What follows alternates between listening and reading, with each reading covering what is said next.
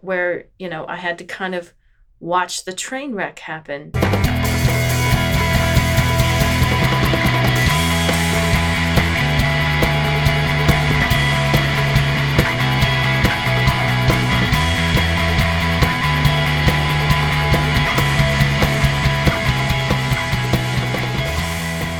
Hey everybody, thanks for joining us again here on the Red Dragon Sessions. With me as always is Bob. Hello. How you doing today, Bob? Very well. Thank you. Really? Mhm. Cool. It's a good day. Yes. It's a great day. Every day is a good day. Every day is a good day. So today I'm going to tell you a story about when uh, I was potentially watching a train wreck happen throughout a day. Were you living in Nashville or? I was living in Nashville and I actually came up to St. Louis. It was a really big, important gig for them. So I actually uh, drove up from Nashville with a friend of mine. It was one of those days where everything just kind of it, it started off okay and then things just sort of went downhill. And did, and did you say you know the band from before from St. Louis or? When I was first in college before I moved to Nashville and transferred schools, I see. I see. I knew this band. They they had some regional success. They weren't you know in their in in the St. Louis area. They weren't nobodies. Mhm. Steve on drums, Jackson on guitar, Tommy was the leader of the band. It was his band. And by working with them, I was doing a little bit of management. I was doing a little bit of booking. I was definitely a road dog. I was definitely running around, helping set up, tear down, load up, unload, doing just a little bit of everything to, you know, help them boost themselves up and get themselves out there. The story is about a, a day that started off fantastic that turned into just a, a little bit of a nightmare, a little bit of crazy trains, a little bit about Steven Jackson and their relationship and, and dealing with people who don't necessarily get along all the time.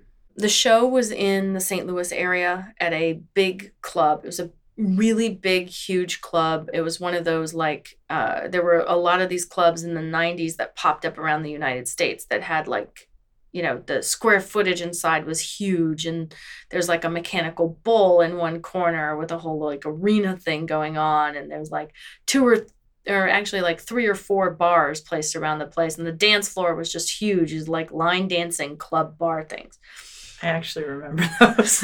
I know Right? talking about. so this is one that's outside of st louis i was going to college in nashville i was a, i was in uh like my i was i was like a couple of years in working with this band. We had worked together. We all knew each other very well. We all got along relatively good with each other. I mean steve and jackson had issues but they got along relatively they got along well enough to be together in the band and stay together. Let's put it that way. It's important to note that uh, jackson had at the time a very lovely and beautiful wife who was supportive of this music thing uh, but this wasn't a band that was like paying for itself everybody had a day job everybody had a day gig that paid the bills and Jackson and his family had a lifestyle where the wife significantly contributed to paying the bills and stuff. So just sort of setting a little stage for you as to what's to come. And so me and uh, my roommate at the time, we drove up from Nashville. We both went to school at Belmont, and we drove up from Nashville that day, uh, and we took her car because you know that was I, I I can't remember what piece of shit I was driving, but we took her car and we drove up. We get to the club and we're meeting the band at the club. We get there, it's time to unload and do sound check and things, and um, everything has so far gone really well. It was a great drive. Food was good. Um, you know, e- everybody had enough money in their pocket to eat. Like that's a good gig. You know, I'm serious. That's a that's a great gig for a lot of bands out there. If you can just get to the joint on time, everybody show up at the right time, and everybody's had lunch, like it's a good day for some bands. All right, it's a really good day, and for this band and this whole situation, it was a great day up to that point with this. So we get there, we do setup, we do sound check, everybody's chilling, everybody's doing great the you know the club is getting all their like staff in their people are coming in bars bar is like getting like its groove on they're turning the music on everything is just flowing. It was just great. And then my roommate realized that she locked her keys in the car and we have to drive back to nashville when this show's over. Like we've driven up for the day and we've got like a six hour drive because we got to be back in Nashville. And so she starts to freak out because she hasn't been through a whole lot in her life, bless her heart. When you've been through some shit, then locking your keys in the car is not really a big deal. You know, you like, you get a coat hanger, you figure it out, or eventually you just break the window and you drive home. Like, whatever. Like, you don't, it doesn't throw you off. And so I'm not, uh, for her, I was not freaking out at the appropriate level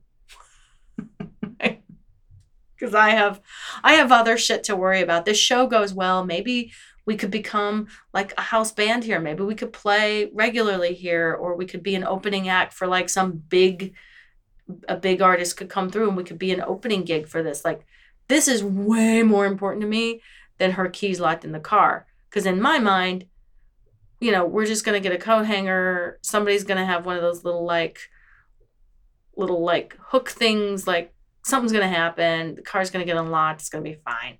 Actually, in my mind, I was like, well, Steve, the drummer, he's like an ingenious superhero to me sometimes. So I was like, you know, Steve will probably just look at the car and it'll just unlock. Like in my mind, that's the kind of thing that was going to happen that afternoon, whatever.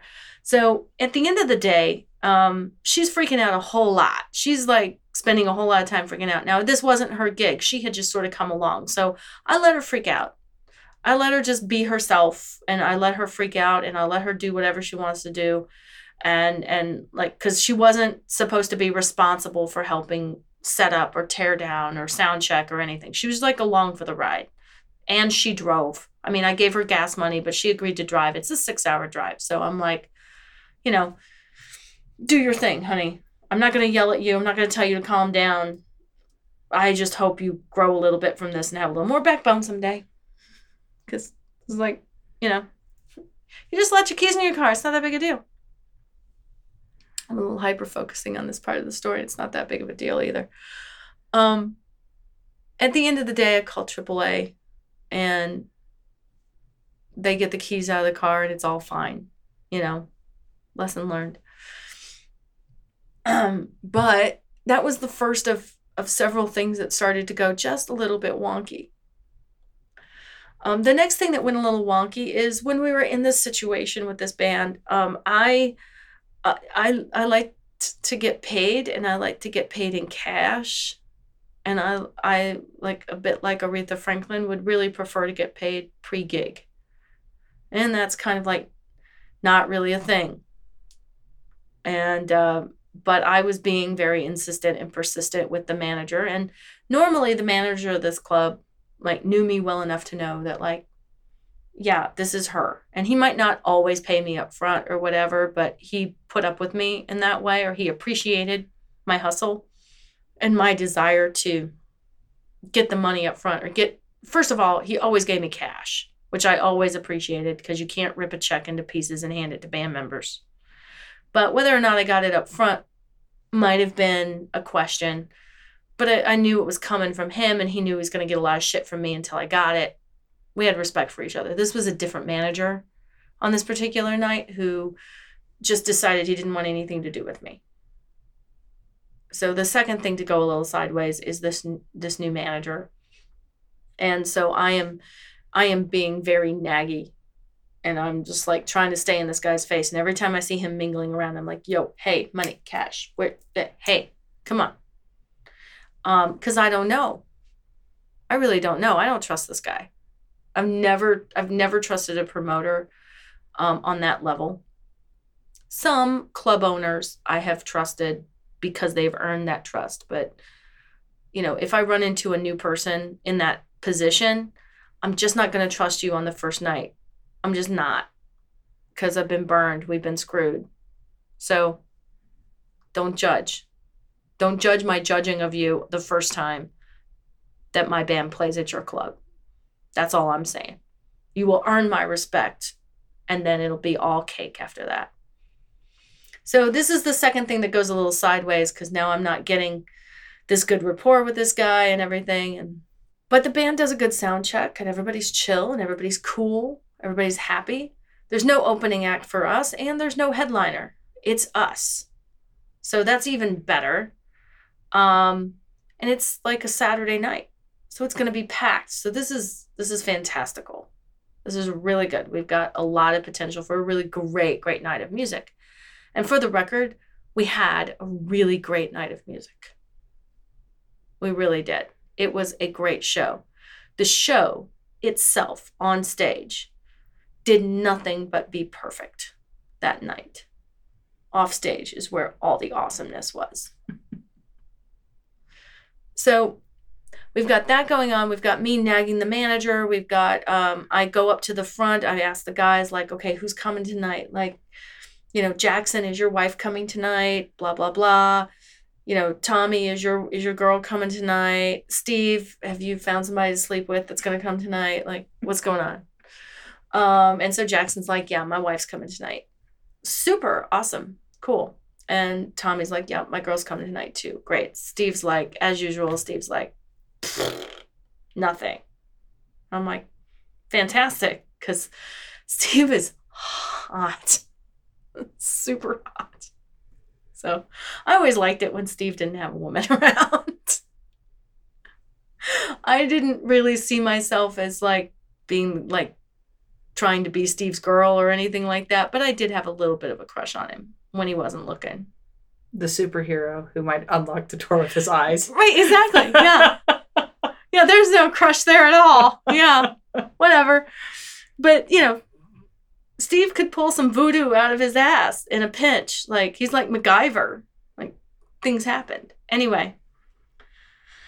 But this story really, really focuses on Jackson and Jackson's issues. Oh. yeah. Mm-hmm. So um, the guys get up and um, it's it's almost showtime. We got a few minutes before showtime, so I go back to the management office. I'm gonna make one more salvo to try to get some cash before showtime. I fail. But while I'm up there, I see Jackson's wife is like has just come in the door and I'm like, "Hey, how are you doing? Come on in." Now, Jackson's wife always sort of had her spot. She didn't want to be right up on the stage. She wasn't really hovery or anything. So she liked to be in the back, but on in towards the back of the room on stage left. The stage left side of the room. That's the side that Jackson played on. That was her thing. That's where she liked to be. That's where she hung out. That's where she'd get a table, that kind of thing. And she had a few friends with her, so they all went over back of the back of the audience, stage left, and I'm like, cool, this is great. Tommy's wife shows up. She's like just basically hovering around me all night because I don't know why. Like, she was a hoverer. She hung out with me. Tommy's she was girlfriend or his girlfriend at the time. Mhm. Did I say that wrong? you said his wife. Oh. Future wife? future wife yeah tommy's girlfriend his future wife she showed up as well with a few friends she was a little more of a hoverer she liked to like hang out with me and stuff like that. We had a lot of alike personality traits you know and and she's cool. She's super cool. She's still kind of cool. Um and so i'm thinking you know the band is like ready to like hit that first guitar strum. They're ready to hit those drums. They're ready to go uh ready to start playing. And the uh, the the lady from the front, one of the waitresses, comes up to get me, and we're just about ready to like. They're walking on stage. They're picking up their instruments. She comes against me and she says, "Hey, there's a, a young woman here at the front door, and she says she's supposed to be on the band's list." And I'm like, "Okay," and I'm thinking, Steve, you whore, you forgot to give me a name. That's immediately my first thought. So I I run up front. They start to play. Everything sounds good. Nothing's going wrong up there. I run up front and uh, I get to the door and I realize um, Jackson's girlfriend is at the door to come in.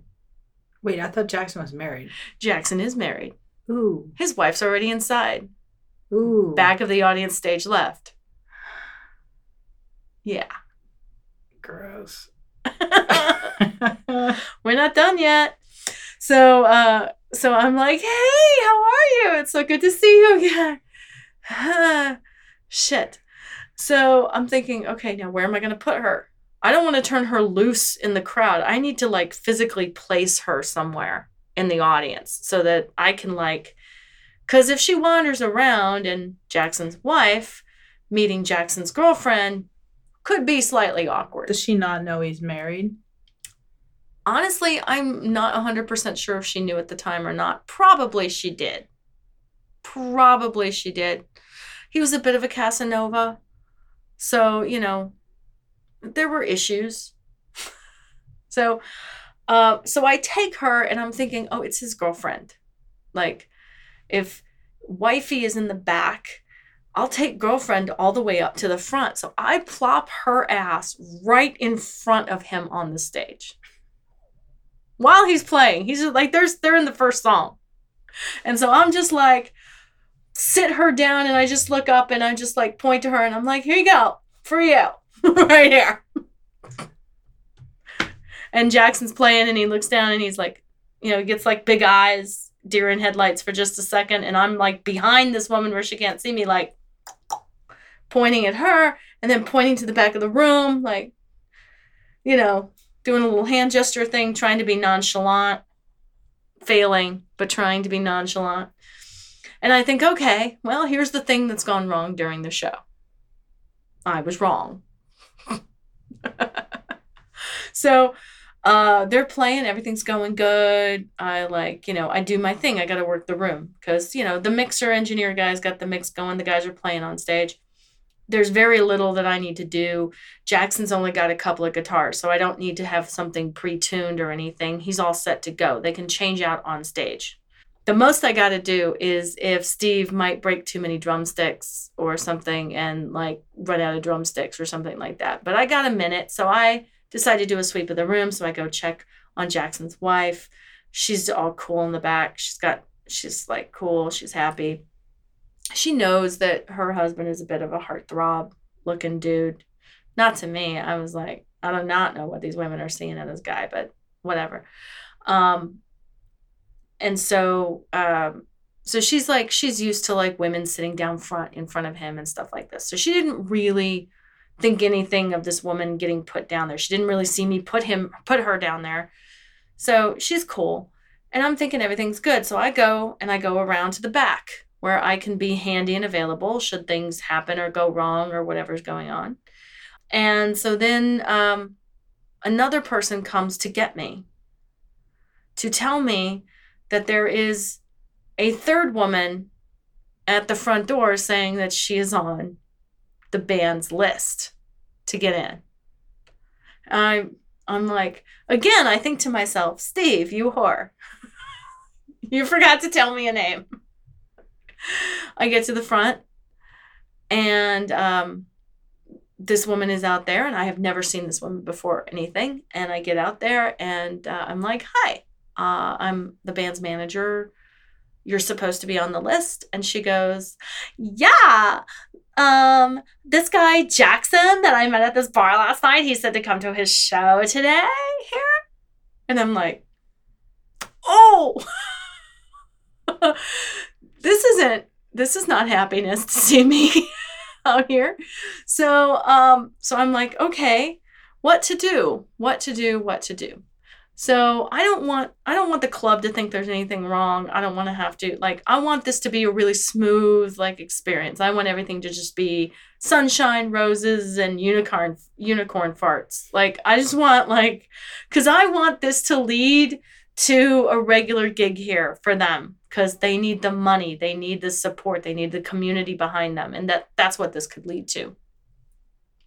So I'm like, "Okay, come on in." and so I take her in and now I'm standing in the in the like front part of this or side part of this bar near the door thinking where the hell am I going to put this one? Like I can't I, like I can I can't get her anywhere na- near Jackson's wife. I don't know like do I put her up in the front? I can't put her next to Jackson's girlfriend. And so she then begins to like wander up to the front of the stage to like where, you know, she's going to sit down front. So I steer her to sit more towards Tommy's side of the stage so that like she's sort of away from girlfriend number 1 you know because now so now we have jackson's wife and we have jackson's girlfriend number one and we have jackson's girlfriend number two here in the bar uh in the club. Yeah. It's fantastic. So now i am pretty i'm starting to get a little sweaty. Um so i was just like i'm i'm gonna go backstage again because if something goes sideways i can be away I can be away from the situation. And the less connection there is to the band, if something, you know, if there's a cat fight or something going on, then the more it's not our fault and, you know, it could just be a thing and the women will get kicked out and it'll be fine, right? So I go backstage and I'm like hide in my little hidey hole spot behind the amps and I'm keeping an eye on the wife and the two women in front. And slowly but surely, girlfriend number two starts to like slide her way towards Jackson's side of the stage, just, you know, shimmying, dancing her way over there. And I'm just like, oh, fuck, oh, fuck, oh, fuck, oh, fuck. And I'm just thinking, oh, God, it's going to happen. It's going to happen. It's going to go crazy. I'm going to, things are going to happen. Bad things are going to happen. Because, you know, every movie I've seen up to that point is like, you know, you're his girlfriend? No, I'm his girlfriend. Like, if I, I decide to hide behind Steve.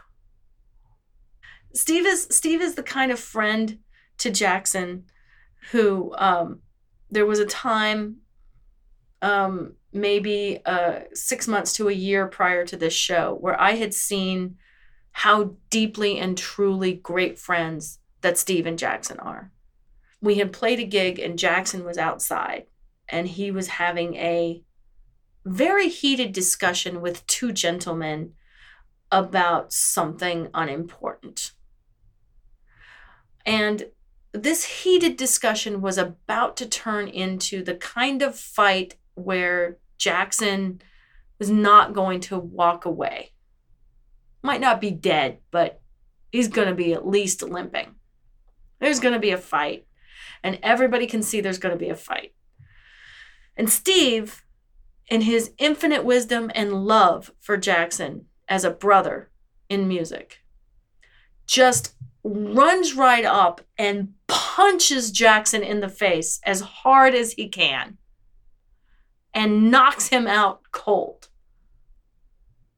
Immediately, the two guys who are about to just beat the shit out of Jackson are just like, whoa, man, whoa, hey, like, dude, okay, we're out of here. And they left. And I was like, what the fuck, Steve? You're just not, we gotta put him in, like, we, we're gonna have to carry this now. Like, what the hell have you done? And he was like, it was either me hit him or he was gonna get seriously hurt. At least now we know he's got a bloody nose and he's unconscious. That's the worst that's gonna happen to him tonight these guys could have had a knife. They one of them might have had a gun.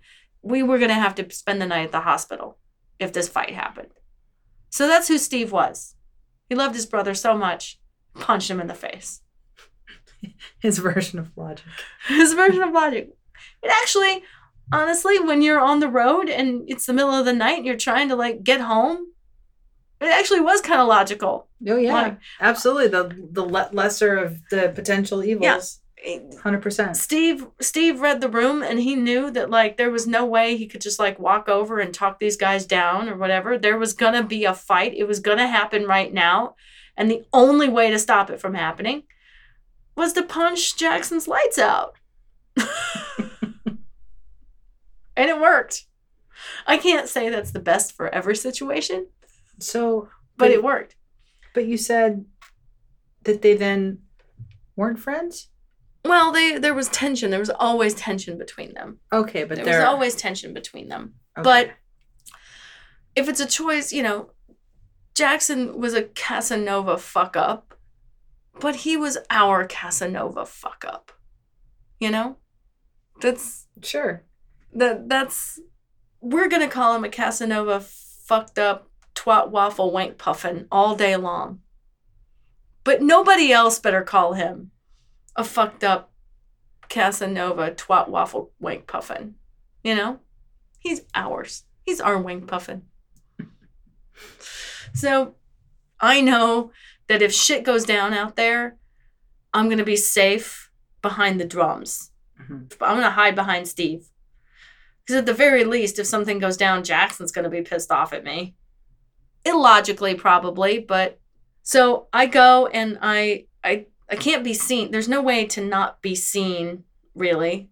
Not very well to not be seen. I mean, I am wearing all black, and you know, but I am blonde, got the ponytail, so to be as least seen as possible, I crawl across the back of the stage to behind the drums and then I lay down. I just laid down in a in a flat position behind the throne, behind the drum stool. And I just laid down flat and I just laid there. And Steve turns around and he was like, "Okay." And I finished the song. And between songs, he turns around and he goes, What the hell are you doing? And I'm like, Jackson's wife is here, and so are both his girlfriends. And Steve goes, Well, if I could, I'd probably lay in there right there next to you. and he goes around and they they finish playing drums. And then we're about we're we're about halfway through the show now and and things are going really good. And so Steve decides that this whole situation is just ridiculous, so he's going to make it more ridiculous. And he starts doing the thing that Steve does when he's pissed off at Jackson. And that is to randomly throw drumsticks at Jackson from behind the drums. They finish a song and pew, a drumstick will go at the back of Jackson's head. And can I just say that Steve has phenomenal aim Of course he does. like the number of times that I have watched Jackson get hit in the head with a drumstick is way too many to count. Uh, and it was great. And so that's that's the thing that would happen. Steve especially loved it if he could break a drumstick and then throw it. I was always concerned. I'm like, what if you Buffy the Vampire Slayer him like on stage? And he was like, well, we'll get a new guitar player. Actually, he would say, well, we'll get a good guitar player. Because most of the time, Steve would get mad at Jackson because of the like womanizing kind of things. Mhm. Because it was just like, this is just extra nonsense that we don't need. Mhm. Like, don't be married or don't have, like, it was just always extra nonsense that was around that was just like in the way. Make better choices. Right. You know, at least have some respect for the rest of your band members who might have to put up with like some girls getting into a cat fight at a show or some shit. Like, we, you know, we're grown men. You know, they were all in their mid 30s. Like, they're like, we're, you know, we're not like 19 year olds first time playing at a club. You know, But now you're in college. I was in college. Yeah, they were right? older So than you're, me. You're like easily 10 or 15 years younger than them. Yeah, they were older than me. Mhm. Yeah, most of the, most of the musicians and things I worked with were all older than me significantly. Now, Tommy, who, who it was Tommy's band, Tommy was more like I was like 22, 23. Tommy was probably 25, 26. So Tommy and I were roughly the same age. But these guys, they had been playing in bands around St. Louis for a long time, you know, since they were teenagers. Um, so and they were a little older. So but yeah, so that's, you know, that's like watching, you know, you think something's to go horribly wrong. Your expectation really can be far worse than what actually happens. You can actually like freak yourself out and then everything be okay. Yeah. And so throwing drumsticks at Jackson's head, Oh, I think that that was the most prudent course of action that Steve could have. sure. But what, I, I what- enjoyed the hell out of did he recognize that that was tonight it was because of the extra girls in the audience? Oh, you, you want to know like what the resolution was Yeah. to this? Well, I'm going to tell the truth. I decided to do the thing that I do best, which is to focus on the work and work the problem that I wanted to work, basically, Mhm. the higher priority problem. I went out before the band finished. I got our cash. Thank you, new manager. My roommate had successfully utilized my AAA card and gotten the keys out of her car. Um, thank you, AAA. And um, the whole girlfriend wife situ- situation, I'm not sure how that got resolved because I chose then, after getting the money, to, to do put everybody's cash in their envelopes, hand it off to them, help with loadout, get everything loaded up and everything. And I chose to load out Jackson's guitars for him and let him deal with the woman situation. I didn't need to be in that hot mess. Now, you know, and and Jackson trusted me with his guitars to like load everything out. So I, you know, got everything packed up, got everything loaded in his truck for him. So he was ready to go. Now, I have to tell you that we were all kind of standing around outside the back of the club, hanging out, waiting. I still had Jackson's envelope of cash for him. And we're just kind of hanging out, waiting for Jackson to come around the corner. Either as like, you know, Tasmanian devil cat fight happening around him or, you know, alone, you know, maybe with his wedding ring thrown into the river or something. We weren't sure what was going to come around the corner. But we all hung out for it. And Jackson came around that corner with his arm around his wife in a loving embrace, got his envelope, got in his truck, and drove off. Do not ask me how that happened at all. I do not know how that happened at all. As we're leaving, I see the two girlfriends chatting in the parking lot as if they were old friends. I don't know what happened. I don't know what was said. All I know is it was it felt really good to walk to watch Jackson leave that venue that night with his wife and like everything work out like it was supposed to. I got myself all worked up and freaked out and scared when things started to go wrong. And really everything ended up just fine. It's a lot of components though. There's a You lot know, of components, yeah. I mean, and the, and There's a lot of volatile things happening. an overload is is an easy thing to fall susceptible to especially when the components are not within your control like with the Mhm. manager you can go and keep dogging him like Right. Certain elements of that you can you know you do Right. have a certain amount of control over that component but these other ones that you don't you don't know what the chemistry is and what's going to happen that's Right. those are the nerve-wracking There's ones like all these like potentially volatile personalities out there and and you just you don't know. it's a great moral to the story though that watching yourself for getting worked up and maybe i mean at the time you wouldn't have thought to ask yourself like am i putting myself over the top here lying Right. down behind the drums or or is it, you know, I mean, I didn't I didn't have a whole lot to do at that moment in time, but you know, hey. There are worse places in this world to like hang out and be freaked out than behind those drums. So, don't you think though if steve hadn't thrown the drumsticks at jackson and kind of alerted him to something because they they know each other yeah, Like, yeah. he Oh, knew he yeah. knew something was up he probably was having a chance then to kind of maybe calculate how he's going to fix this like while he's on stage like i mean if i were Yeah. jackson although i wouldn't have done that but you know i get like he, he was probably giving him a heads up like don't, Yeah. don't fuck this up for us. Yeah this is to be a no-go yeah. And and certainly like i mean we would all like to think that clubs and things who really like an artist are to be super cool and like you wouldn't assume that a cat fight or two guys fighting or something like that happening in an audience would affect um a future performance or a future gig. But the fact remains is that it does. You know that club was well aware that there were a wife and two girlfriends for one of those members in there. They were well aware who was who. It's not like you just forget what somebody looks like, you know, three seconds after you see them or three seconds after they say, I'm with the band, you know. And and some sort of disturbance like that can jade the show. And I'm I'm grateful that Steve had my back. Tommy was blissfully unaware of shit and Shinola. Tommy didn't know what the fuck was happening. Tommy didn't even know I was hiding behind the drums for part of the show until like afterward when we told him.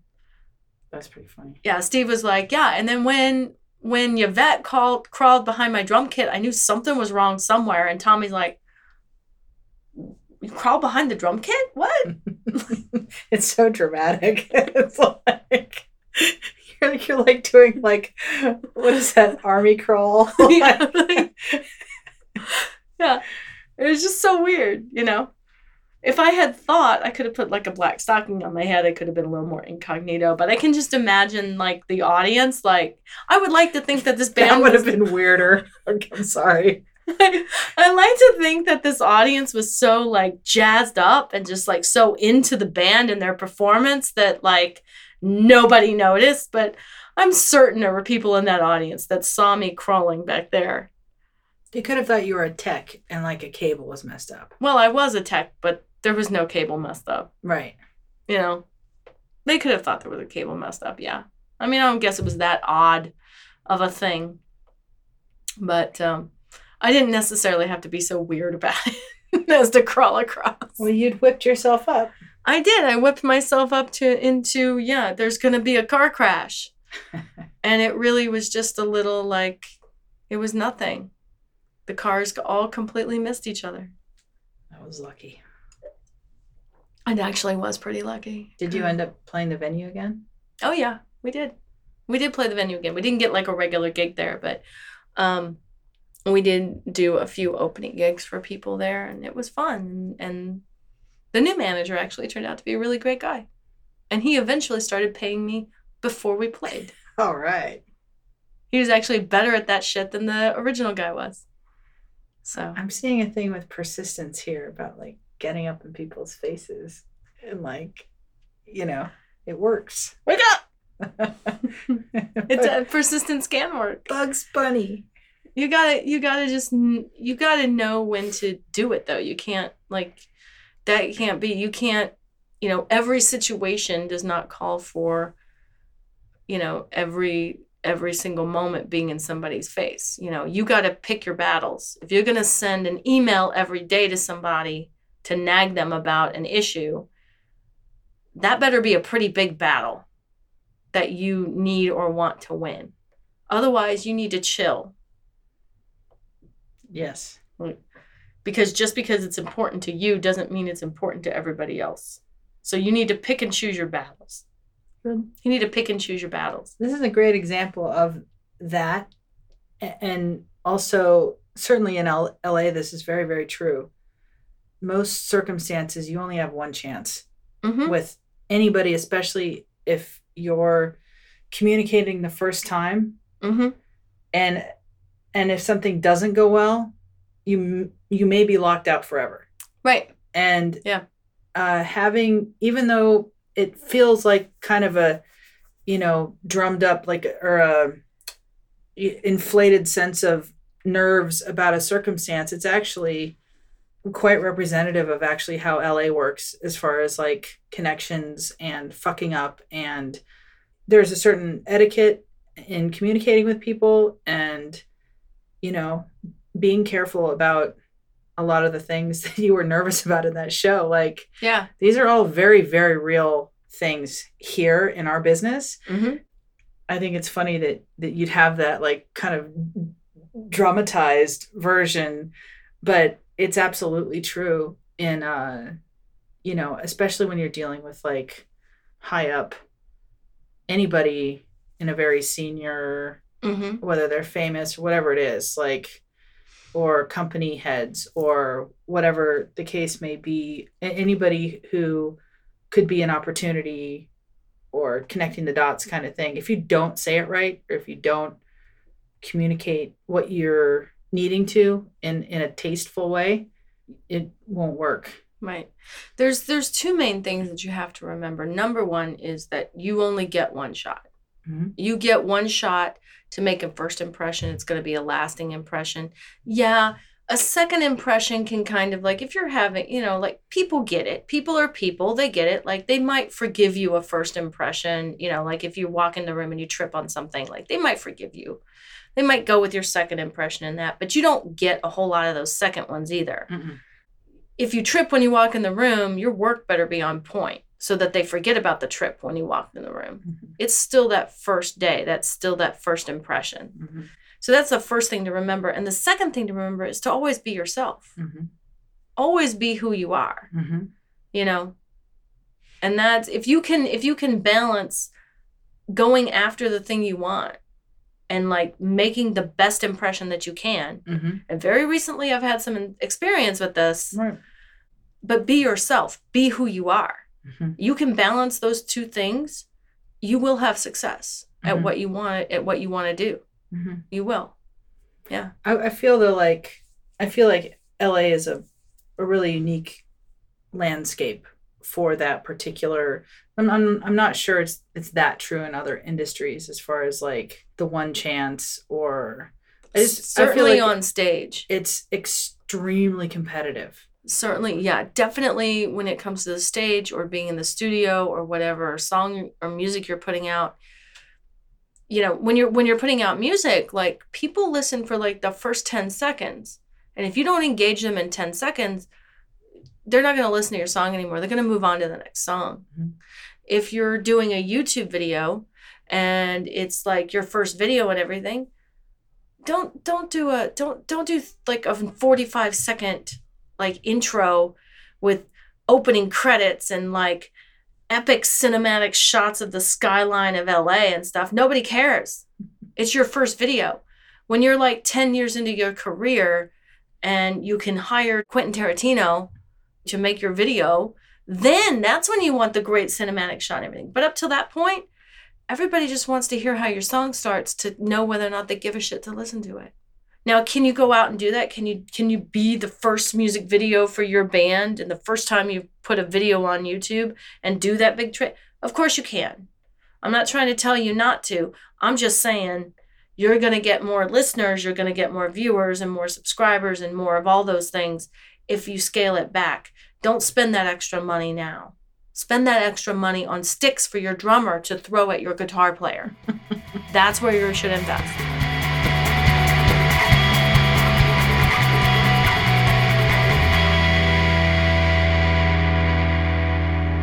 You've been listening to the Red Dragon Sessions.